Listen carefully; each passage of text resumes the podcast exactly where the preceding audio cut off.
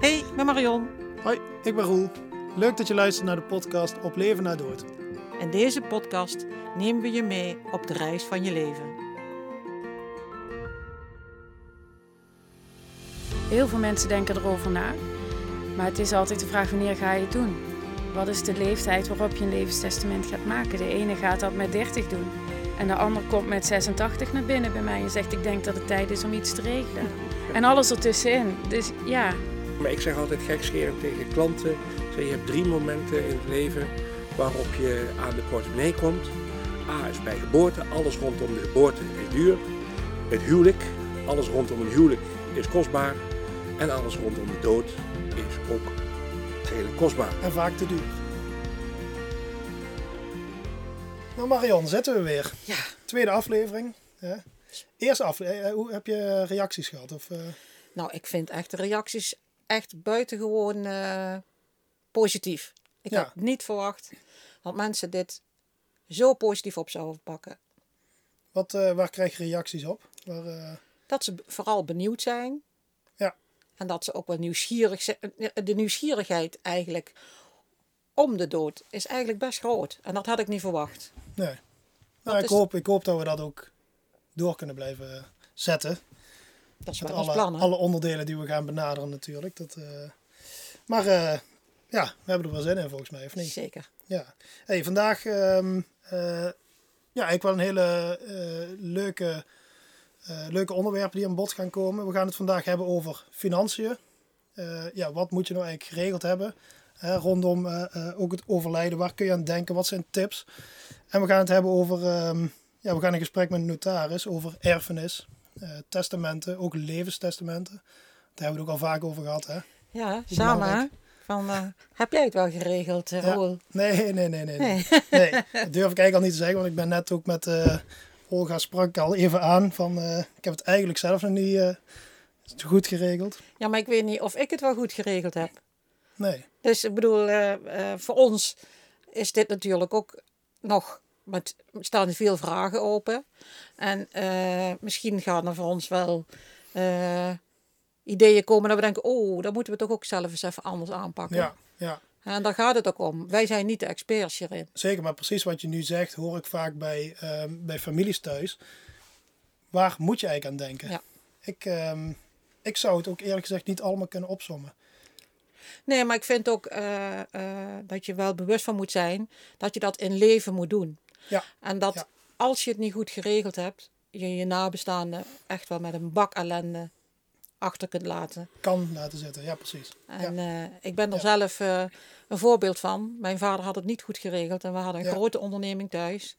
En ik kan je vertellen dat dat onze rouw behoorlijk in de weg gezeten heeft toen, ik, eh, toen ik jong was. Ja, Het la- laat eigenlijk nog wel eh, behoorlijke littekens achter die ik nu nog voel. ja precies. Ja. Ja, maar dat is ook, ehm, ook heel, heel logisch eigenlijk. Hè? Ja. Daar wil je op het moment van overlijden natuurlijk niet meer mee bezig zijn. Nee. Dan moet het geregeld zijn. Dus ehm, laten we eens kijken wat we daar vandaag in ieder geval eh, over kunnen gaan vertellen. Zeker. Of in ieder geval over kunnen gaan laten vertellen. Hè? Want eh, we hebben daar experts voor natuurlijk. Eh, wat ik vaak ook, en misschien komt dat, komt dat vandaag ook wel eh, aan bod. Mensen hebben ook geen idee wat een uitvaart kost. Hè? En, en zijn ook vaak bang van, kunnen we het wel betalen? Ja. Dat en nou, ik vind een, het ook een hele terechte vrees, eerlijk gezegd. Ja, Want eh, ik heb het wel eens met jou erover. Je kunt eh, voor de wet nog niet eens gratis doodgaan. nee, precies. Als je doodgaat, moet je aangifte laten doen. Dat kost al 14 euro, zelfs 14,30 euro hoorde ik van Ja, jou laatst, ja. dat dat verhoogt ieder jaar. Je moet gecremeerd of begraven worden. Dus zelfs voor de wet kun je niet gratis doodgaan. Zo, Nee. zo eerlijk is het gewoon. Nee, precies. Dus- En dat is goed om, om, om te weten waar je rekening mee moet houden. Ja. Ja, dat, eh, Maar daar hoeven wij niet. eh, daar hebben we nu experts voor. Dus eh, die, precies. die gaan dat eh, even met ons doornemen. Ja, lijkt me goed om, eh, om ze zichzelf even voor te laten stellen. Zeker. We zitten met Gert-Jan Weijers en we zitten met Olga Roffers. Ehm Gert-Jan, mag ik jou als eerste het woord geven? Ja, natuurlijk. Hoi. Ik ben Gertjan Weijers, eigenaar van de Volune Adviesgroep. Een assurantiekantoor en regiobank in Boksmeer. Eh, ik ben daar 25 jaar werk ik daar. En de laatste 12 jaar ben ik de eigenaar Verder ben ik vader, gehuwd, met leuke vrouw en dochter. Eh, Niet gehuwd met mijn dochter natuurlijk. hè. En ehm, ja, voor de rest eh, eh. Normaal, Mooi, want, want je, normaal bent, gezin. je leeftijd heb je niet genoemd. Oh, ik ben 48. 48, kijk. Ja. Ja, je had op mijn papier had jij 38 geschreven. 38. ja, dat is de wens, is de vader van de gedachte. hè? Ja, ja, ja precies, precies. Nee, maar mooi. mooi eh, ja, mooie jonge vent eigenlijk. Eh, toch wel een mooi bedrijf overgenomen. Ja, Ja. ja. leuk bedrijf, maar Ja. ja. ja, dat is het. En een bakervaring. Ja, veel ervaring. Ja. Ook met uitvaart, eh, alles wat er omheen zit en met overlijden. Ja. Althans, niet zozeer het overlijden zelf, maar dingen goed regelen eh, voor het overlijden. Dat is natuurlijk eh, essentieel. Jij krijgt daar vaak mee te maken. of- Ja, heel vaak. Ja. Heel veel. Ja. Is dat een, is dat een bepaalde specialisatie die er dan is? Nee, nee, maar dat heeft natuurlijk met ons vak te maken. Als je een pakket verzekeringen bij een klant hebt, dan komt er eigenlijk altijd uitvaart komt daarin naar voren. Maar daarnaast hebben we ook een groot eh, deel van ons bedrijf bestaat uit het afsluiten van hypotheken, het adviseren van hypotheken. In een, in een hypotheekadvies komt eigenlijk ook altijd een overlijdensrisicoverzekering naar voren. Want bij overlijden moeten mensen nog, moeten nabestaanden nog wel in het huis kunnen blijven wonen. En ehm, nou ja, dat moet geregeld worden. Ja. Dus daar, eh, Nou, dat is al meteen een hele belangrijke Ja. natuurlijk. Hè? ja, Nou, Ja. en ik denk ook eh, dat de nazorg hè, bij een overlijden, dan moeten ze toch bij jullie aankloppen. ja, En eh, dan maak je het ook mee wat daar allemaal aan. ja, dan zit je ook aan tafel. Ja, dan zit Dus je aan dan, eh, tafel. is het fijn als het van tevoren goed geregeld is, Ja. want dan maakt het het gesprek natuurlijk wel wat makkelijker. Ja. Ja. En over het algemeen moet ik zeggen dat eh, eh, de eerste paar keer vond ik het wel lastig om eh, eh, ja, op bezoek te gaan bij eh, een gezin waar net eh, iemand eh, weggevallen is. Eh, de ervaring leert inmiddels, maar dat zullen jullie eh, dagelijks ervaren, dat eigenlijk eh, de eerste vijf minuten zijn natuurlijk triest en dan wordt er Ja. verteld wat er gebeurd is. En vervolgens gaat vaak de knop om en eh, is het vaak nog best een, een prettig eh, gesprek, soms zelfs vol met humor. Ja. En, ehm, ja. en dan maar hopen dat de zaken allemaal van tevoren goed geregeld zijn. Ja. En, ehm, ja, en dan is het van ons de taak om het netjes eh, af te wikkelen. Ja. Dat in veel gevallen de centen de goede kant uitgaan. Ja. Een stuk hypotheek ingelost wordt. En alles wat er nog meer geregeld is eh, in werking te zetten. Ja. Mooi, dankjewel. Ja, we, eh, we gaan dadelijk even wat dieper daarop, eh, daarop in. Olga Roffers, wil je Ja. ook even voorstellen? Jazeker, Olga Roffers, eh 45 jaar. Ik zal het er meteen bij zeggen, want ze worden straks toch gevraagd. Eh, ik ben notaris in Venray bij Zwarte Wit Notariaat. Eh, bijna zes jaar deze zomer dat het kantoor bestaat. Maar ik heb inmiddels ongeveer 23 jaar ervaring in het notariaat. Dus ook al eigenlijk wel een hele lange tijd. Ik woon in Venray, ben getrouwd met Marcel, heb twee kinderen en een hond. Gaat ook altijd mee naar kantoor, is Kijk. leuk om te Ah. vertellen. Dus eh, we hebben echt een kantoorhond. Dus ja, echt Venrays eh Ja, Ja. eigenlijk. Ja, mooi. En je zegt, ik ben 23 jaar, heb ik al ervaring. Ja. Eh, wat heb je dan gedaan voordat je Zwart op Wit hebt eh, opgericht? Als kandidaat-notaris ben ik altijd werkzaam Dat zeggen, geweest. ze was nog jong, hè? Dus, eh, Ja. Wat is kandidaat-notaris? Ja, dan ben je afgestudeerd, eh, je gaat je beroepsopleiding doen en dan ben je kandidaat-notaris. En je kunt ook de rest van je leven kandidaat-notaris blijven als je niet ambieert om eh, notaris te worden. En dan ben je werkzaam bij een... Bij een notaris. Notariskantoor. En je kunt hetzelfde, alleen ben je geen, geen ondernemer. Ja. Oké. Ja. En eh, ja, net als de vraag bij, eh, bij Gert-Jan. eh, een specialisatie, dat zit er bij notaris ook wel, of niet? Ja, je hebt echt wel rechtsgebieden. Ehm, dus je hebt de ondernemerspraktijk, je hebt eh persoon- en familierecht, je hebt onroerend goed. Ehm, ja, en waar we het vandaag over hebben is natuurlijk een stukje familierecht. Ja, Ehm, ja, ja. Testamenten, levenstestamenten, verklaringen van erfrecht. Ja. Dus we zitten als notaris ook, bespreken wij de dood heel veel? Of wat wil je dan geregeld hebben? Ja. Maar ook na de dood, hè, dat mensen Ja. bij jullie komen en eh, wat er zich dan allemaal af kan spelen. Ja. Dat kan van eh, een heel goed gesprek tot eh, familieruzies zijn. Ik bedoel, Ja, het komt ook- allemaal voorbij. ja. Maar ook dat wil zeggen, als je het goed van tevoren regelt, Dan heb je minder, minder kans, kans op. op. hè? Ja, zeker. ik vind het een reuze interessant onderwerp wat we vandaag maar, gaan doen. maar ook als ik dan in de praktijk kijk, als ik bij families zit, is het een super ingewikkeld. Zeker. Ingewikkelde materie is het ook. Ja, dus, is het ook. erfenis en testament. En Ja. Klopt.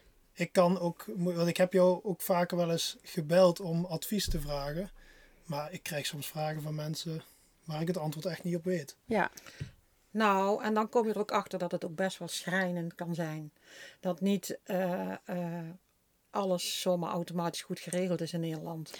nee, dat wordt vaak wel gezegd. Hè. Als je getrouwd bent, dan hoef je eigenlijk niks te regelen. Alles is goed geregeld. En dat is echt de grootste misvatting die er is. Ja, nou ben ik wel al eh 37 jaar getrouwd dit jaar. En in ons tijd was het echt nog helemaal niet goed geregeld. Dus er Nee. zijn in ieder geval wel dingen wel al beter Ja, eh, de basis geregeld. is De geregeld. basis is geregeld. Ja. Ja. Maar zeker als je kinderen krijgt, dan eh Is het heel er toch nog wel ja. heel veel dingen aan bod. En er moet nog veel meer aandacht voor zijn.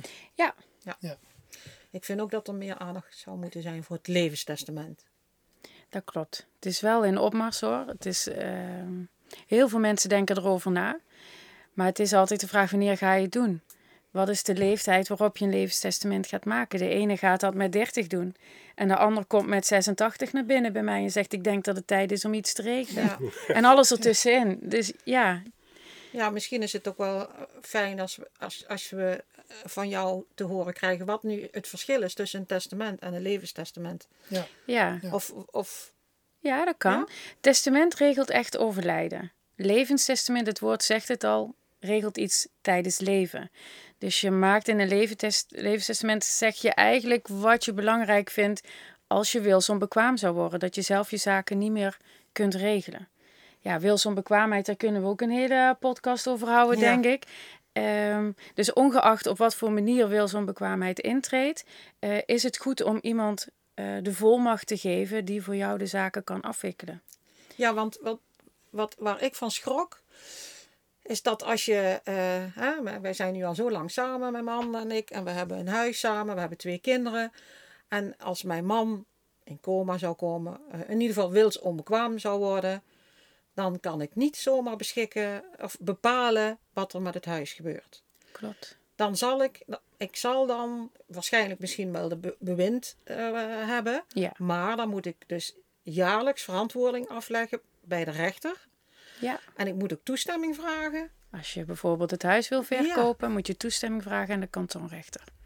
En dat beperkt je ehm, ja, handelingsbekwaamheid. Je kunt niet meer zelf helemaal beslissen wat je met gezamenlijk vermogen doet. Nee, en er is al zoveel verdriet. Ja. Ja. En dan krijg je ook de bureaucratie erbij. Ja, En dat voorkom je met een levenstestament. ja, En dan bepaal je zelf wie vertrouw ik, wie geef ik het vertrouwen om mijn eh, vermogen te beheren. Ja. En wie kan dat normaal gesproken beter dan een partner ja. of eventueel kinderen? Het is anders als wat velen denken. Hè? Want velen denken dat eh, de, euthanasie en zo geregeld wordt. Dat, dat Kan kun je ook, erin zetten, maar dat, is, dat is, heeft geen rechts... eh, Dat kun je ook bij een huisarts regelen. ja, en het een is bij niet huisarts, toch? Dat kan je- allebei. Als je het bij mij in de akte regelt, zul je ook richting een huisarts moeten. Ja. Om het actueel te houden en Ja. te bespreken. Ja. Wat uitzichtloos lijden op dat moment Ja. zou zijn. Maar vooral het financiële, denk ik dat heel veel mensen niet weten. Als je getrouwd bent, gemeenschap van goederen of niet, eh, je kunt niet voor elkaar handelen. Je loopt tegen muren op. Ja. Of aan, moet ik zeggen. Ja. Daar kom jij denk ik ook tegen. Ja, en dan verwijs ik netjes door naar de notaris. ja. Ja, maar jij kent dat verdriet. Toch? Ja, ja, ja, ja, ja. Nou ja, de, de, de problemen die ontstaan eh, na het overlijden, eh, met toestemming aan de kantonrechter, zo, daar heb ik weinig mee, eh, mee van doen. Het, eh, waar wij er wel eens ooit tegenaan lopen, is dat mensen financieel voor een knel komen te zitten. En dat gebeurt heel vaak. Dus dat er gewoon eh, een, een gezin eigenlijk eh, financieel de afgrond ingaat. Omdat eh, de, ja, het financieel gewoon niet goed geregeld is. Eh, dat kan ja, ook- niet goed, niet goed geregeld is, dan, dan duid je eigenlijk ook op jezelf verzekeren. Ja, ja, ja of, of als je van tevoren genoeg spaargeld hebt, dan is er ook niks aan de hand. Ja. Eh, of gewoon geen schulden hebben, dat is natuurlijk ook nog eh, heel fijn. Ja. Maar de meeste gezinnen hebben nou eenmaal wel schulden, al is het maar in de vorm van een hypotheek. Mhm. En ehm, ja, als die niet eh, voldoende afgedekt is, dan, ehm, dan gaat het mis. Hè. In heel veel adviezen zie je dat eh eh 60% van een huis, van de schuld, wordt afgedekt. De rest niet. Ehm, vaak wordt er dan maar vanuit gegaan, eh, weet je, als het huis vrij is of grotendeels vrij is, dan, eh, dan is het allemaal wel goed. Maar dat blijkt toch nog wel eh, eh, ja, toch anders te zijn. Omdat je eh, met de restschuld die er is, vaak is dat het probleem niet. Hè? Dus, de, dus vaak is de maandlast die je nog hebt in het huis vergelijkbaar met een, met een huurwoning. Maar het echte probleem zit hem eigenlijk in het nabestaande pensioen. Ja, Als je gehuwd bent geweest of samenwonend bent geweest en een van beiden komt te overlijden. En zeker als het probleem is eigenlijk altijd het grootste op het moment dat, er nog dat we nog in een gezinssituatie zitten. Kijk, als mensen bejaard zijn en de hypotheek is afgelost, of er is misschien nog op basis van de aankoopbedrag van, van 40 jaar geleden nog 10 of 20 of 50.000 euro hypotheekschuld. En mensen hebben al een pensioenuitkering, dan is er eigenlijk geen, althans niet heel veel problemen. Maar op het moment dat het nog een jong gezin is, ehm, ja, dan ontstaan problemen. Vroeger werkten mensen 40 jaar bij dezelfde werkgever. Eh, hadden ook een nabestaande pensioen dat als je kwam te overlijden en de werkgever had een fatsoenlijke pensioenregeling, dan kreeg je nog 70% van 70% van je laatst verdiende salaris, ongeveer 44, 52% krijg je nog doorbetaald. En dan eh, heb je nog, toch nog een, een, een fatsoenlijk inkomen om van te leven. Dat is, als, dat is het nabestaande. Dat is een nabestaande pensioen. Ja. En, ehm, want er valt gewoon één heel salaris weg. Hè? Dat wil ik net zeggen. Dus stel je voor, eh, je hebt een, even een traditioneel gezinssituatie. Eh, man, vrouw, twee kinderen. Hè? Dit is zo doorsnee als men zijn kan. Eh, laten we ervan uitgaan dat de man komt te overlijden. Kinderen zijn nog jong. Vrouw heeft een baan voor, nou, pak hem heel traditioneel op 28 uur. Man eh 40 uur. Maar man werkte bij een bedrijf waar bijvoorbeeld geen pensioenregeling was. Die bestaan, hè, de, het barst van de bedrijven die geen pensioenregeling hebben. Ehm, ik moet zeggen dat ik dat vanuit de werkgever niet altijd even verantwoordelijk vind, maar dat is weer een, een andere discussie. Ehm, valt gewoon een heel salaris weg. Nou, dan heb je nog wel eh, de algemene nabestaande wet. Eh, zolang de kinderen onder de 18 zijn of studerend, dan is daar nog wel iets te halen. Moet de, de, de gewezen partner moet ook nog, eh, eh, moet er ook nog een, niet al te hoog inkomen zijn, want anders word je daar ook alweer op, eh, op gestraft. Maar als er gewoon één heel salaris wegvalt, dan kun je wel zeggen, ja, het huis is vrij. Ja, het huis is vrij. Het huis moet onderhouden worden. Gezin moet te eten hebben. Eh, we vinden het tegenwoordig ook normaal dat je in ieder geval toch één of twee keer per jaar op vakantie kan. Eh, de kinderen moeten eh, kunnen, kunnen sporten. Je wil ook niet met de verjaardag altijd nee moeten zeggen als je een keer een, loos, een doos Lego willen hebben. Ja. Gezinnen kunnen gewoon echt, ja, kan gewoon echt misgaan. Ja, want je zegt het is een, een doorsnee situatie. Ja. Een, een redelijk algemeen voorbeeld. Ja. Wat kunnen mensen in dit voorbeeld het beste dan voorbereiden? Wat kunnen ze doen dan? Nou, in, in veel situaties eh, is het ook heel even overleg met de werkgever. Is er een nabestaande pensioen? Ehm, eh, en als die er niet is, kan de werkgever het niet eh, gaan regelen. Het is vaak is het ook nog beroepsgebonden. Hè? Dus je hebt beroepspensioenfondsen. En dus als je bouwvakker bent, dan zit je automatisch in het beroepspensioenfonds voor de bouw. Ehm, maar dat is, dat is lang niet altijd. En daarnaast is het zo dat mensen, als mensen, eh, eh, ik noem het dan wel eens een beetje oneerbiedig, jobhoppen, van de ene baan naar de andere baan gaan. En ze blijven niet binnen dezelfde beroepsgroep. Dan eh wijzigt er ook iets met het pensioen. In sommige eh, pensioenen bouw je daadwerkelijk pensioen op. Op een rentesysteem, zoals we dat netjes noemen. En blijft er nog een nabestaande pensioen staan van jaren, de jaren die je gewerkt hebt.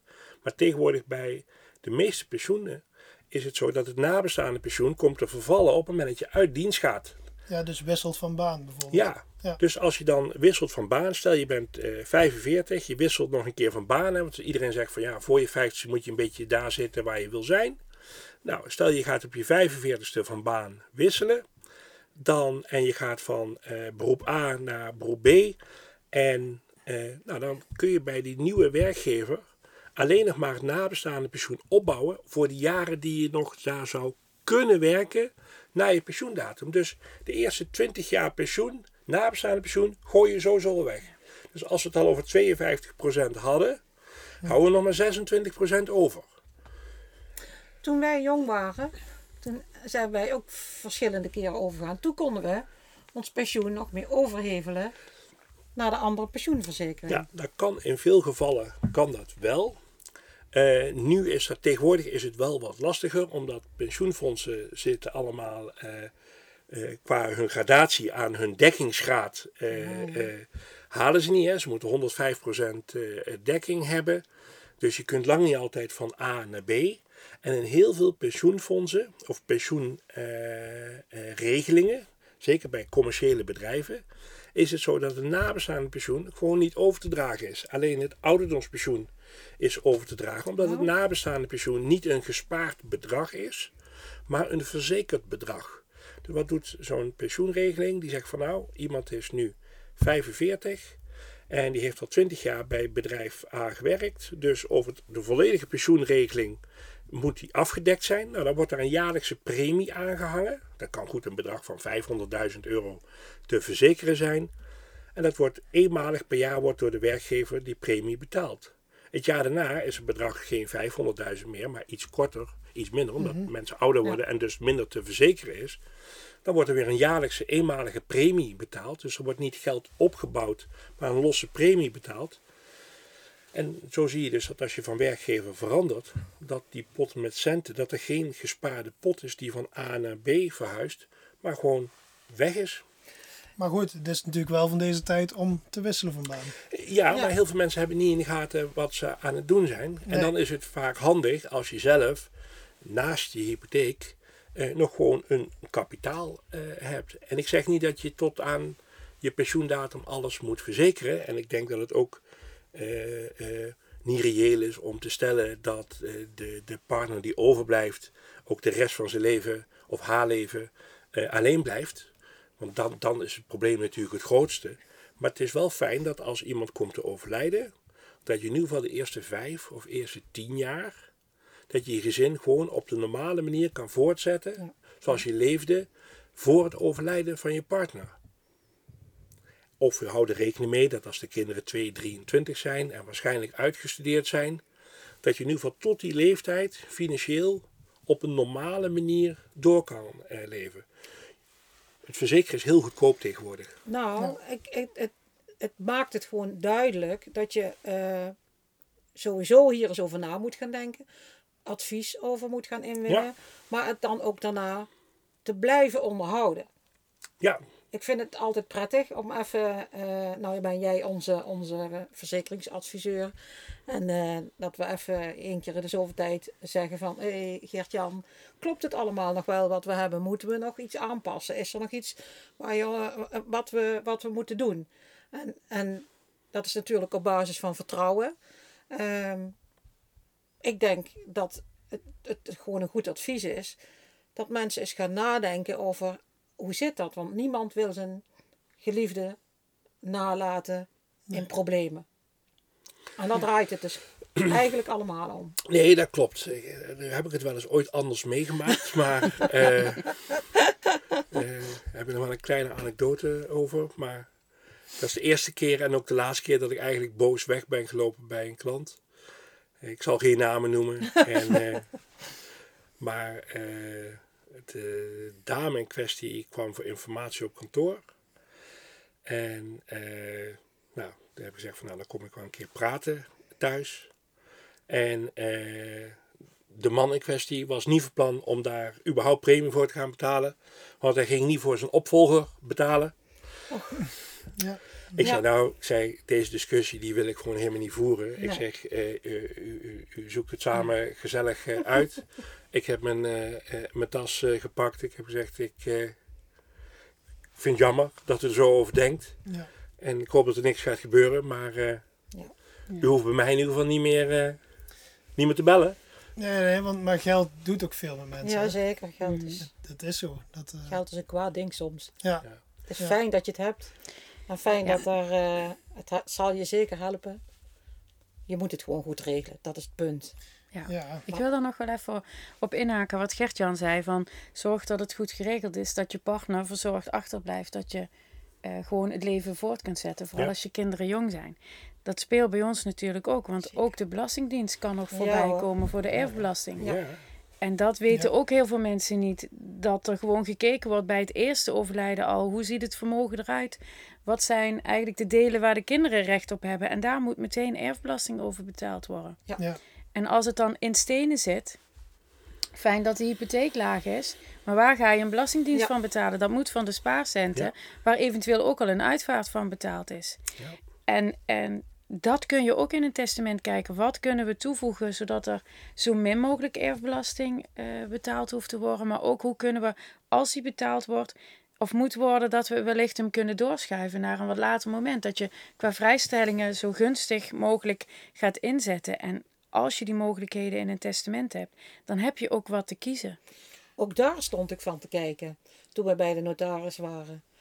Wat er voor mogelijkheden Ja. waren. En, en wat, we, wat we onze kinderen of, of een van de partners eh, nu uit handen nemen door dit te regelen. En vooral zorg dat het flexibel is. Ja. Bouw zoveel mogelijk in waarvan je denkt, wellicht hebben we het nodig. Je hoeft nu nog niet te kiezen Nee. wat je nodig hebt. Want we weten nooit wanneer het overlijden is, hoe het vermogen eruit ziet, wat de plannen zijn. Als je op 40-jarige leeftijd overlijdt, ga je als partner een andere keuze maken dan dat je al 80 bent. Ja, en het is anders als met een verzekering. Een notaris, dat doe je niet, eh, ga je niet ieder jaar, ga je, dat kan wel. Nee, Maar je moet het- wel iedere vijf jaar, zeg ik altijd, check even van, Checken, is er ja. bij ons iets veranderd Ja, in ja, het vermogen, in de verhoudingen? En dan kijk even, is ons testament nog sluitend? Ja. Past het nog bij hoe nu de situatie is? Is het zo dat, ehm, dat hoor ik ook wel regelmatig, ehm, de kosten voor een notaris. Hoe, hoe, hoe kun je daar iets over vertellen? Want veel mensen denken ook van, oeh ja, dan moet ik een testament gaan opstellen, dat kost me dit, dit, dit, Ja. dus laat maar.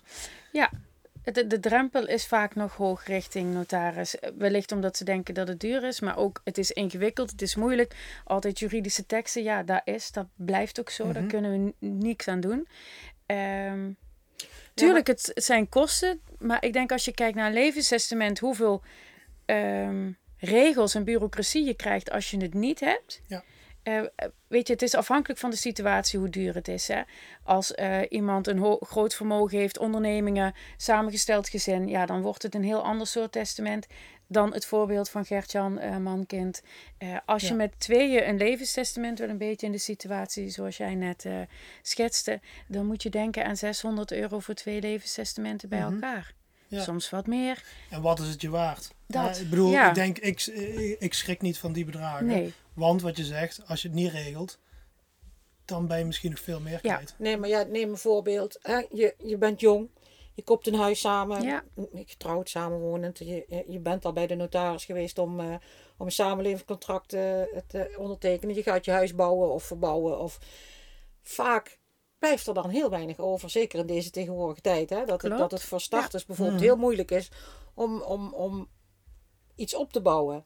En dan, als je twee levenstestamenten en een, en een, eh, En een en- gewoon en een testament, testament, ja. dan praat je al gauw over 12 tot 1400 euro. Ja. En heel veel denken, oh, daar heb ik ook een stoep voor. Ik noem nog maar iets, hè. Ja, Dus- absoluut. Maar sta Ja. niet stil bij het feit dat het zo belangrijk is dat je gewoon alles goed geregeld hebt. Ja, want, Ja. want die mensen die zul je wel eens krijgen. Maar ehm, eh, heb je daar dan, zijn daar alternatieven voor dan?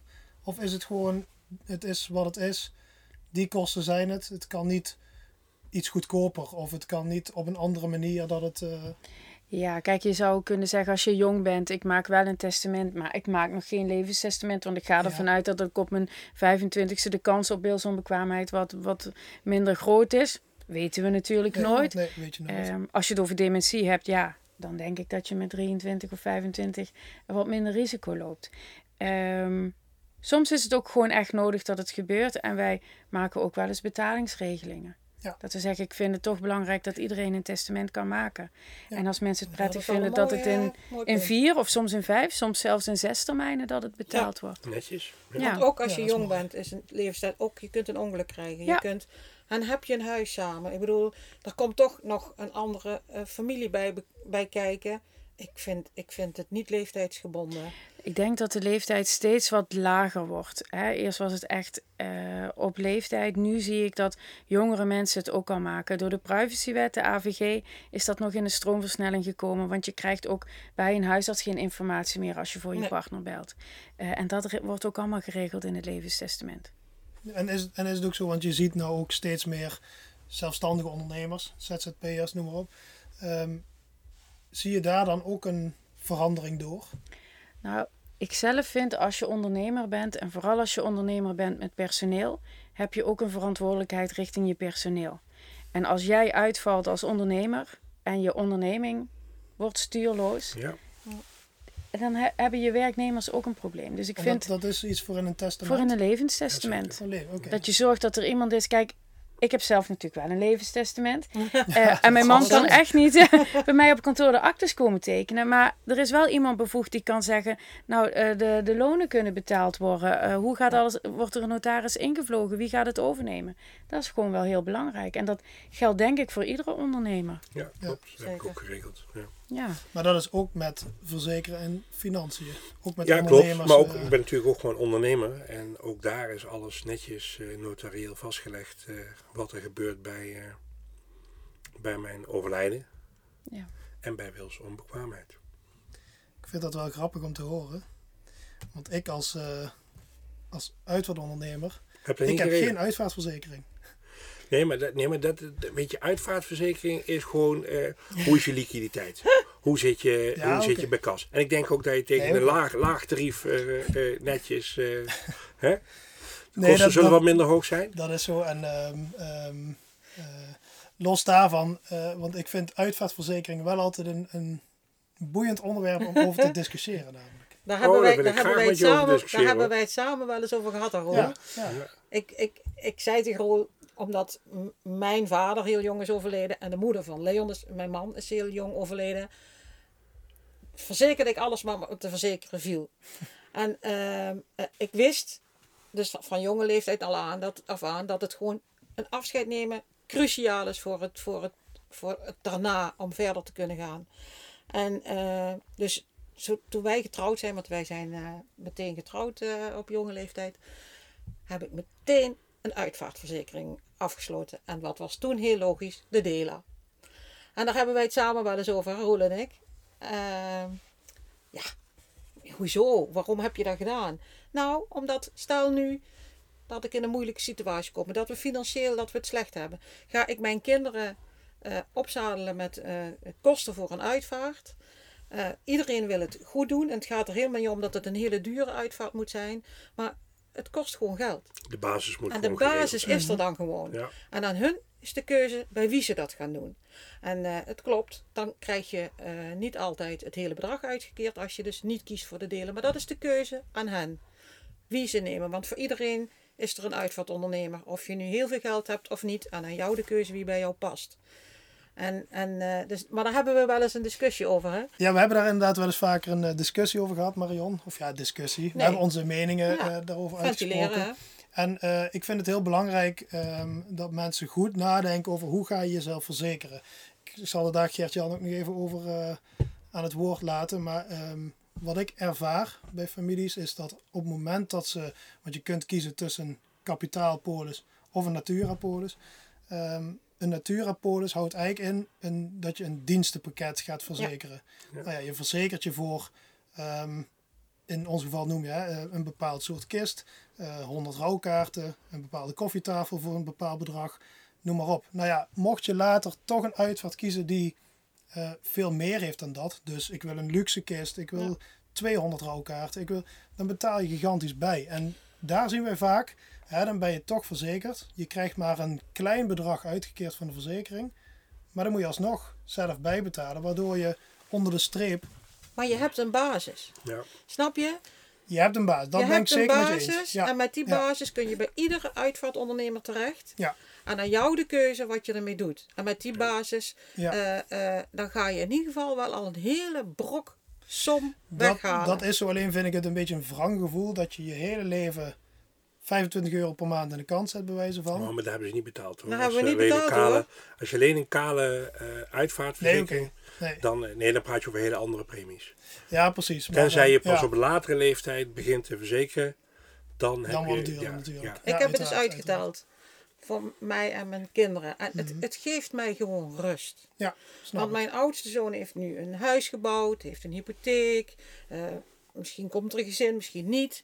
Ehm, heeft, heeft hij daar wel geld voor om mij de uit, mijn uitvaart te betalen als ik het zelf niet al gespaard heb?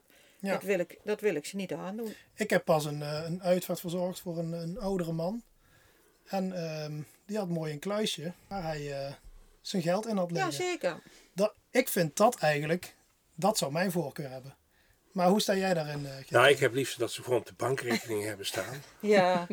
Want Nou ja, dat, eh, ja, dat kluisje, dat, eh, ja goed. Maar goed, dat is een hele andere de discussie. rente dat, is ook eh, niet aantrekkelijk. Nee, nee, nee, Nee, nee, nee, maar het is qua veiligheid wel. En Ja, als, men, ja, als, men, ja, als, ja, als je ja. ouder bent en je hebt een kluisje met... Dan moet Ja. er al waarschijnlijk 10.000 euro ongeveer in hebben gezeten in het kluisje. Want anders krijg je die uitvaart. Het hoeft niet altijd Nou, zo. Nee, maar goed, tussen de 5 en de 10.000 moet er dan in. Ik denk als je in de 80 bent en je hebt zoveel geld cash thuis, Ja, dan is het gevaarlijk. Want als je tegen iemand Zeker, iets verteld zeker. hebt en die vertelt wat tegen een ander, Ja. voor je het weet staat er iemand een honkbalknuppel in, het, bij het je- wils onbekwame stuk is dat ook niet zo Maar zeker in deze tegenwoordige tijd. Nee, dat is, qua als je ziet, qua overvallen gewoon Ja. aan huis, eh, Ja. is dat Dat gevaarlijk. moeten we niet doen. Nee. nee, voor de rente Nee. hoef je niet te doen, maar voor de veiligheid wel. Ja, precies. Ja. En eh, ja, ja, een uitvaartverzekering. Ik denk een uitvaartverzekering heb je, je hebt twee eh, categorieën eh, mensen. Je hebt mensen die willen A, alles afgedekt hebben. Marion zegt het net. En maar je, je kunt het eigenlijk nog makkelijker splitsen. Je hebt gezinnen waar altijd veel spaargeld is. Soms verbaas ik mij over met welk inkomen mensen toch nog enorme kapitalen eh, sparen. En dat is helemaal goed. Maar als een gezin altijd veel liquiditeit heeft, dus veel spaargeld heeft, dan is de nut van een uitvaartverzekering vrij beperkt. Ja. Ehm, maar ehm, helaas zit de wereld zo niet in elkaar en is 80% van Nederland eh, moet het doen met een paar duizend euro spaargeld. En als je eh, een paar duizend euro spaargeld hebt, dat betekent dus dat bij overlijden de rekening meteen op nul staat. En ehm, een uitvaart is kostbaar. Eh nu zul je daar ongetwijfeld eh, eh, daar je eigen gedachten over hebben. Maar ik zeg altijd gekscherend tegen klanten. Zeg, je hebt drie momenten in het leven waarop je aan de portemonnee komt. A is bij geboorte. Alles rondom de geboorte is duur. Het huwelijk. Alles rondom een huwelijk is kostbaar. En alles rondom de dood is ook redelijk kostbaar. En vaak te duur. Weet je, daar heb ik misschien wel een mening over. En ik vraag me af of dat, je, of dat een mahonie-kist iets toevoegt ten opzichte van een gewone kist. Want ik- als je die grond of de kachel in gaat, dan... eh, Maar goed, daar, daar kan iedereen nog zijn eigen mening en iedereen moet... eh, Maar je moet moet de grond of de kachel in. Exact. Zoals je het noemt. Ja, dat is misschien een beetje cru, maar Nou. ehm, je moet, eh, het, moet geregeld worden. Ja. En, ehm, ja, en als je dan gaat verzekeren, dus, dus die 80% die simpelweg het geld niet heeft om eh, het te betalen, of het misschien wel heeft, maar daarna meteen financieel strak eh, komt te staan. En we hadden net al erover dat sommige gezinnen daarna echt financieel in een afgrond eh, komen. Nou, dat kan dus al beginnen bij de nota van de uitvaart. Dan is het toch handig als het verzekerd is. Nou, wil je de laagste premie, dus gewoon voor gezinnen, je hebt gezinnen die moeten van eh, 60 euro in de week na de vaste lasten moeten die leven. En daar valt dan ook nog, daar moet de uitvaart ook nog van betaald worden. Dan ehm, is het handig dat je gewoon de basis van de basis verzekert. En ehm, ja, je kunt ook bij, uitva- bij het overlijden ervoor kiezen. Ik bedoel, er komen de opties van, wil u een mooiere kist, wilt u meer kaartjes, wilt u dit, wilt u dat. Als het geld er niet is, dan is het gewoon de basis van wat het is. Maar je hebt een uitvaart, je hebt een, in ieder geval, het, gebeurt op een, op een nette manier. Ehm, wat je vaak ziet, is als je het iets meer mag kosten, dan ga je een Natura-verzekering nemen. Met daarnaast aanvullend 2 of 3000 euro eh, gewoon aan kapitaal. Ja. Want dan is de uitvaart in de basis geregeld. En ik weet natuurlijk dat er altijd iets bij komt. En je- wil niet een hele kale uitvaart. Dat wil je ook niet naar eh, eh, je, je bekende familie. Je wil dat het een beetje netjes, Nou ja, eh, ik netjes sterker nog, ik vind net die drie gebeurtenissen in je leven, geboorte, huwelijk en overlijden, Die wil je allemaal netjes ze zijn allemaal denk ik even waardevol. Ja, Tenminste, nee, zo zou nee, het denk ik moeten Zeker. zijn. Ik denk dat de rouwverwerking eh, heel veel beter gaat op het moment dat je een uitvaart hebt waar je, eh, nou ik wil niet zeggen met plezier, maar waar je met, goed op terug. met een goed gevoel Ja, op ja. terugkijkt en denkt, nou dat hebben we netjes gedaan, Ja. met alle respect voor degene die overleden is. Ja. Dat, is, dat, is, dat is heel belangrijk. Ja. Dus, dus het is ook fijn als je daar net iets meer kan. Ja. En de meest ideale situatie is denk ik eh, heel simpel dat je gewoon een kapitaal per persoon verzekert. Op dit moment zal het ergens rond de 10, misschien 11.000 euro zijn wat je verzekert. Nou, dan Dat is wel veel, hè? Dat is Ja. veel hoor. Ja, Ik maar denk dat je namelijk voor, ehm, nou ja, voor, ik, ik, ik zeg gewoon even algemeen, voor 7000 euro heb je een hele mooie Een uitvaart. hele mooie. Snap je? Dus, dus dan zit je al vrij hoog. ja. Maar dan heb ik, ik heb het nog over grafrechten, al dat ja, soort ja. zaken. Nou, Tuurlijk ligt aan de keuzes. ik, wij Ja, zien nota's voorbij komen. Nou, mijn schoonvader is in 2019 nog overleden. En dan zag ik een nota voorbij komen. Ik heb me daar niet mee bemoeid, want ik ben natuurlijk de koude kant. En, eh, wind. ja. ja, ja. Nee, dus ik heb, ik heb dat eh, netjes aanschouwd. En het super netjes geregeld. Een hele mooie uitvaart. Helemaal goed geregeld. Ook netjes met... niet dat je binnen een half uur de aula weer uit moet. Maar dat je gewoon even de tijd hebt. En dat er wat versnaperingen staan. En dat het ook meer dan één kopje koffie mag zijn. En... eh, ja, dat was volgens mij in 2019 hebben we geloof ik 9200 euro. Nou, Is het In welke regio zit je dan? Want dat is natuurlijk Dan heb je Dordrecht, was dit. Ja, kijk, dat is heel bepalend. Welke, er zijn regio's die gewoon ja, duurdere grafrechten hebben. Of, of ja, verschillende redenen natuurlijk. Maar Ja, dat steden- maakt wel veel uit. Ja, wij krijgen ook altijd van verzekeraars zo'n lijstje met welke steden, eh, eh, op welke plaatsen je de, eh, de uitvaart, eh, ja, de, de, de Ja. rechten zijn. ja, precies. Maar we hebben het nu ook steeds over eh, dat je degene die je lief hebt goed achterlaat. Maar dat brengt mij ook wel op, op eh, als je ouder, als je kinderen hebt. Hè. Je bent ouder en eh, je kinderen zijn nog minderjarig. Dan zeggen vaak mensen van ja, ik heb het geregeld met mijn zus of mijn schoonzus. En zij zullen voor mijn kinderen zorgen. Olga, maar hebben dat niet vastgelegd. Dan kan de andere familie daar wel eens bij het overlijden een hele andere mening over hebben. Dat zal de eerste niet zijn waar er ruzies over ontstaan, waar de kinderen de dupe van worden. Hoe kun je dat regelen? In, eh, Ja, wil je zekerheid? Heb je een idee van wie het zou moeten zijn? Eh, het overleg van tevoren is fijn dat diegene dat ook weet. Maar dan ga je het of bij de rechtbank vastleggen in het register of je legt het in een testament vast. Dus het kan allebei. Eh, dan regel je de voogdij. Dus dan regel je wie gaat zorgen voor de kinderen, in welk gezin worden ze opgenomen. Eh, dat is de voogdij. Kan in een testament, kan ook in het register. Dat eindigt met 18, want dan ben je voor de wet meerderjarig. Maar dan heb je natuurlijk ook nog het financiële stukje, het bewind. Als je er beide niet meer bent en de kinderen worden 18, kunnen ze vrij beschikken over het, de hele erfenis, over het vermogen. En wellicht dat je dat te jong vindt als ouder Ja. zijnde. Dat je zegt, nou, 18, dat gaan we niet doen. We gaan in het testament eh, een bewindvoerder benoemen die tot 1, 2, 3, 4, 25 jaar het beheert. En, En- vaak is dat wel dezelfde persoon als de voogd. ja, maar ik vraag me ook af, stel nu eh, je bent gescheiden. Eh, je komt te overlijden. Hoe gaat dat met de kinderen? Want jij bent er niet meer degene die dus als die medevoogdij heeft om voor, eh, voor eh, eh, de kinderen te beslissen. Is dan die andere partner in zijn geheel... eh, heeft hij alle rechten voor die kinderen of moet er Ja. dan toch nog iemand anders aangewezen worden? Als je samen ouderlijk gezag had, Ja? dan gaat bij overlijden van de ene gaan de kinderen gewoon naar de ander. Oké. En die mag dan in zijn of haar testament bepalen: bij overlijden van mij gaan de kinderen daar en daar naartoe. Maar kun je dan wel bijvoorbeeld eh, afspreken met je ex van nou, ik wil graag met mijn overlijden dat iemand anders ook eh, meekijkt over jouw schouders voor mijn Ja. kinderen. Wat ik heel vaak zie is dat eh, het stukje bewind juist bij iemand anders neergelegd wordt Ja. en niet bij de ex-partner, Ja. maar bij iemand in de familie die dat stukje vermogen gaat beheren. Ja, want ook dat kan natuurlijk voor de nodige problemen zorgen. En dat hoef je ook niet te overleggen. Een testament is heel persoonlijk en dat is voor die persoon. Oké. Dus je mag overleggen, maar dat hoef je zeker niet. Ja, niet overleggen brengt wel zo zijn... eh, Met een ex-partner is overleggen soms lastig. ja. en dan brengt ook wel zijn problemen denk met zich mee als je het dan het testament uitkomt, zeg maar. Dus dat er...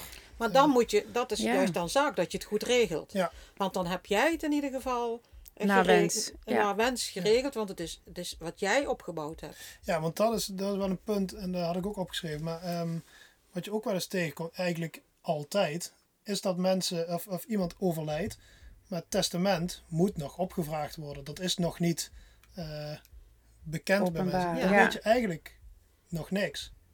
Wat, Nee. wat, wat zou in dat geval, wat zou eigenlijk, eh, want je zou toch ook wel eerder al moeten kunnen weten wat er in zo'n testament staat of zo? Ja, dat is heel lastig. Wij, eh, alle testamenten worden in het Centraal Testamentenregister in Den Haag geregistreerd. Dus als ik er één getekend heb, gaat er een melding naartoe. Niet de inhoud, maar een melding. Dus als iemand overleden is, kun je bij iedere notaris in Nederland opvragen of er een testament is. Als je bewijs van overlijden hebt. Dan gaan wij kijken in het register, dan kunnen we dat opvragen bij die notaris. Of als het bij mezelf ligt, dan zie ik het. En als je dan belanghebbende bent, dan mag ik je informatie geven. Ehm, ben je geen belanghebbende? Belanghebbende is als jij opgenomen bent in het testament. Ja. En als je erfgenaam bent, dan heb je zicht op het hele testament. Krijg je bijvoorbeeld een legaat van eh, een servies, dan krijg je alleen dat stukje van het testament te zien. Want dat gaat jou dan aan. Oké. Maar wij mogen niet, in het kader van onze geheimhouding, al voordat iemand overleden is, informatie geven over een testament. Nee, nee. Dus dat mag nooit. Dus het is heel belangrijk voor degene die een testament maakt, om eventueel met iemand in de familie al te bespreken: let op, ik heb een testament. Jij staat erin als executeur. Jij bent degene die alles mag gaan afwikkelen als ik ben overleden.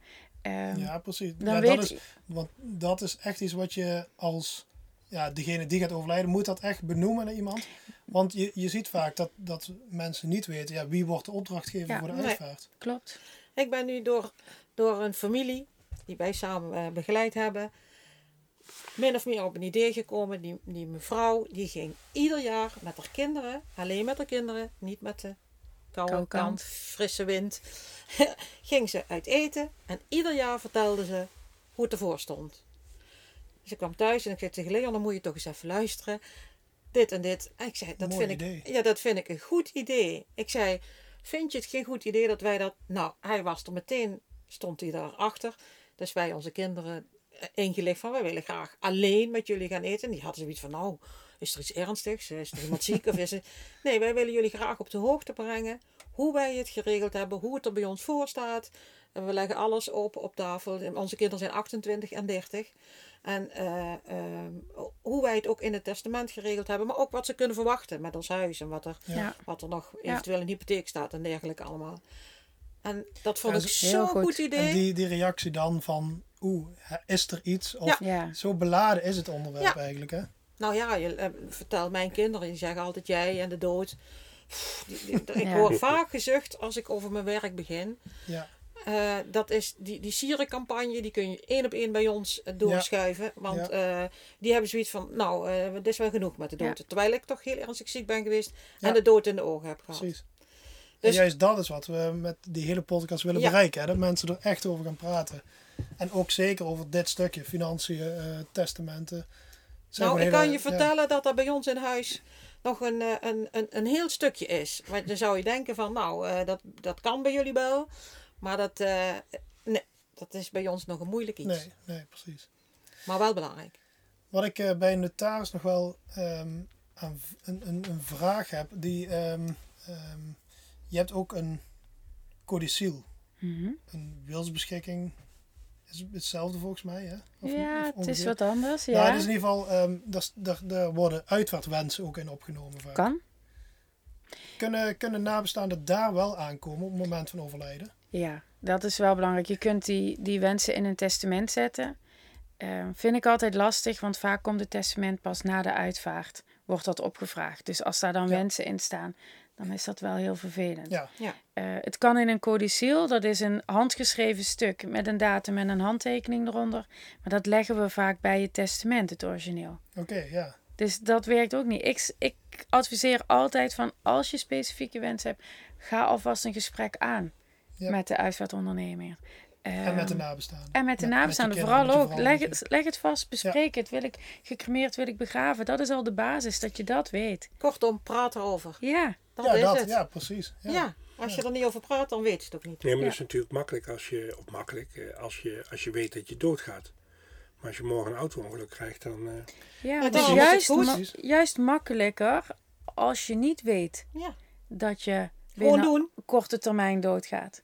Gewoon doen. Ja. Maak het bespreekbaar. Ik werd eh, pas nog op met mijn neus op de feiten gedrukt. Ik, ik heb dus sinds januari heb ik dit bedrijf overgenomen. mhm. We waren bezig met het overlijdensrisicoverzekering. Want die is wel heel belangrijk natuurlijk. En sinds dat dat loopt, krijg ik een auto-ongeluk. Ja. Gelukkig niks aan de hand. Maar dat was wel zo'n moment Ja. van, oh ja, nu ga ik er eens even... eh, Ja, Vaart achter zetten. ja, Ja. ja. Dan zie je pas hoe belangrijk... En dat is het probleem. hè. Je moet er vaak mee te maken krijgen. Wil het echt Het wordt, eh, urgentie worden. ja, het wordt vooruitgeschoven. Ja. Het zijn geen Nou, ik vind leuke, het- makkelijke Ik dingen. vind het voor ons echt wel een eye-opener. Hè? Want eh, eh, deze podcast geeft on, laat ons ook nadenken. Ja, We hebben ja. bijna een jaar zijn we samen deze weg ingegaan. eh, en eh, we zijn erin begeleid hier door Willem. Ehm gaandeweg, onze gesprekken, zijn wij ook veel meer na gaan denken over onze eigen situatie. En ik denk dan van nou, ik heb het allemaal wel goed geregeld. Hè? Denkt, eh, dacht ik altijd. Ja. Maar dan ga je toch nog eens denken, oh, is dat wel zo? Ja. En dat is het mooie van de podcast. Ik hoop Ja, dat heel veel mensen hier wat van leren. Ik denk het ook wel. En, ehm, ehm, kijk, we hebben nu heel veel gesproken. Ehm, misschien kun je nog wat aanvullen. Maar wat misschien belangrijk is, is om... ehm, kun je eens allebei even kort aangeven. Wat is nou belangrijk? Wat, wat moeten mensen nu, als ze dit ge- eh, geluisterd hebben... Wat moeten ze gaan regelen? Gewoon in het kort. eh, bel je eigen eh, adviseur op. En als je geen adviseur hebt, neem er eentje. Daar zijn het, het barsten van. Mhm. Ieder dorp zit er wel één of twee. En bijna allemaal gewoon fatsoenlijke partijen. En wat ga, je dan, wat ga je dan regelen? Nou, je, je, je, je, je geeft aan van, joh, ik heb een podcast gehoord. En eh, ja, ja. ja, nou ja, goed. hele eh, goeie. Je, je, kunt, je, kunt, je kunt maar een uitgangspunt hebben. En eh, dan zeg je van, ja, we hebben wel een hypotheek. En volgens mij wordt daar een gedeelte van betaald. Bij overlijden. Maar eh, wat dan? Ja. En eh, nou, dan begint die man vanzelf, eh, als het goed is, eh, te praten. Want als Kan het ook goed een is, vrouw zijn. Oh, ik wou net Oh, zeggen. sorry. Ja, oh. oh. Ja, ja, ja, ja, ja, ik kan zelfs non-binair. Dus, dus- ja, ja, ja, ja, ja, ja. Nee, de, voor alles op de hoogte. Dus, eh, de, ehm, eh, maar dan, dan, dan, dan gaat de adviseur of adviseuse gaat vanzelf Ja. eh, eh, aan de gang en dan kom je eruit. Ik Ehm, denk altijd vrijblijvend even een, een adviesgesprek ja, Ja. ja, aanvragen. ja, nee, dat, is, eh, dat, dat- zal eigenlijk altijd gewoon eh, het eerste gesprek eh, vrijblijvend zijn. En ehm, ja, het barst ervan. Ja. Het probleem is vaak dat als mensen een auto bij, eh, bij Centraal Beheer hebben, een inboedel bij FBTO en eh, ergens Ja, ja. anders iets anders hebben, hebben ze geen, geen, geen contactpersoon, geen, geen, geen aanspreekpunt voor dit soort dingen. In die gezinnen zie je eigenlijk ook vaak dat het het allerslechtste geregeld is, omdat eh, of mensen hebben drie, eh, eh, drie tussenpersonen, ze denken allemaal van elkaar dat die andere het wel geregeld heeft, want je, hebt Ja, geen, ja. je hebt geen overzicht. Leg het gewoon bij eentje neer waar je vertrouwen in hebt. Ja. En, Eigenlijk gewoon een tussenpersoon is dat dan, hè, eigenlijk. ja, dat Ja, is ja. Mooi, mooi beroep is dat. En Ja. tegenwoordig, tegenwoordig is dat allemaal transparant. Hè? Ja, ja, nee, alles Dus, is transparant. ja, er ja. zitten nergens eh, provisies meer in, Nee. dus het is allemaal Nee. eh, Ja. uiteindelijk op nota. Maar dus ja, ga gewoon het gesprek aan met een adviseur. Dat, Ja. eh, en eh, Olga, wat... eh, Ja, dat is hetzelfde bij mij. Ik zal nooit zeggen dat je iets moet, dat je een akte Mhm. moet maken. Maar laat je in ieder geval informeren wat er voor mogelijkheden zijn, wat je kunt regelen. En maak dan de keuze van ik maak nu die akte wel en deze nog niet. Maar weet wat je opties zijn. En dan kun Ja. je ook een goede keuze maken. ja, want ook bij jullie is het mogelijk om gewoon vrijblijvend. Dus, eh, Het eerste gesprek is altijd Ja. vrijblijvend. ja, ja. Ja. Ik denk dat dat ook heel belangrijk is. Als je die stap durft te nemen, denk ik, dan, eh, dan weet je in ieder geval waar je aan toe bent. Hè? En dan kun je nog keuzes maken. Kortom, Roel, dat is wat we ook steeds hebben gezegd, maar dat hier maar nog maar eens duidelijk is geworden. Praat erover. Ja. Want het, is, het kan er zomaar zijn. Ook al ben je heel jong. Je hoeft niet oud te zijn om aan de dood na te, over de dood na te denken. Nee. nee. Nou ja, over de dood hoef je niet. Je moet, gewoon, je moet het gewoon goed geregeld hebben. Dan leef je denk ik ook een stuk eh, veiliger en prettiger. Geeft rust. Ja, dat denk het ik. geeft echt rust. Ja. Gewoon denk er eens over na en doe er wat mee. Klopt. En wat bij je past. Zeker. Ja, maar goed, en dat is wat ze zeggen. eh, ga zo'n gesprek aan en dan hoor je vanzelf wat bij je past. Want iedere situatie is natuurlijk anders. Ik vond het enorm interessant, jij? Ik heb eh, veel mogen eh, opsteken van jullie. Zeker. En ik hoop de luisteraars ook. eh, Dat hoop ik zeker. ja. Ja. Dankjewel voor dit gesprek in ieder geval. Ja, Graag zeker. gedaan. Dankjewel. Dat is fijn. Graag gedaan. Eh, en mochten we van de luisteraars toch nog eh, vragen ontvangen of onderwerpen die ze Ja. zeggen van nou daar willen we eigenlijk wat verder op ingaan, dan doen we dat. En dan gaan we mogelijk in een nieuwe aflevering nog eens een keer met jullie rond de tafel. Want eh, En het blijft niet, waarschijnlijk blijft het niet bij deze acht. Hè? Dus we kunnen er Nee, in ieder geval nee, in nee, de precies. volgende reeks nog eens dieper eh, op ingaan. En in onze QA is dat altijd mogelijk. Hè? zeker weten. Nou, nogmaals dankjewel. Dankjewel. Hè? Ja, nu hebben we deze aflevering gehad, Marion. En ja, we, er komt eigenlijk een volgende aflevering. Een mooie aflevering. Ja, ja Een mooie aflevering. weer hele andere, hele andere gastsprekers weer. Ja. Waar gaan we het over hebben? We gaan het hebben over de palliatieve zorg. Ja, een belangrijk onderdeel. Heel belangrijk je, onderdeel. wat houdt het in, palliatieve zorg? Sterven, hè? dat is hard werken. En daar heb je echt mensen bij nodig die jou ondersteunen. Die jou de juiste medicatie geven, die jou begeleiden en hoe je doodgaat. Ja, ja, ja, heel belangrijk als dat. Als je het zo goed kunt afsluiten, Ja. dat is toch wel heel belangrijk voor het rouwproces. Zeker. En daar hebben veel mensen mee te maken. Vandaar dat wij daar met professionals mee aan de slag gaan. Zeker. Dus weer een hele interessante aflevering. Ja, kijk eruit. Dankjewel voor het luisteren naar onze podcast op leven na dood. Hopelijk hebben we je aan het denken gezet. Ja, we gaan graag de interactie met je aan. Heb je een vraag? Stuur deze dan naar info@oplevennadood.nl.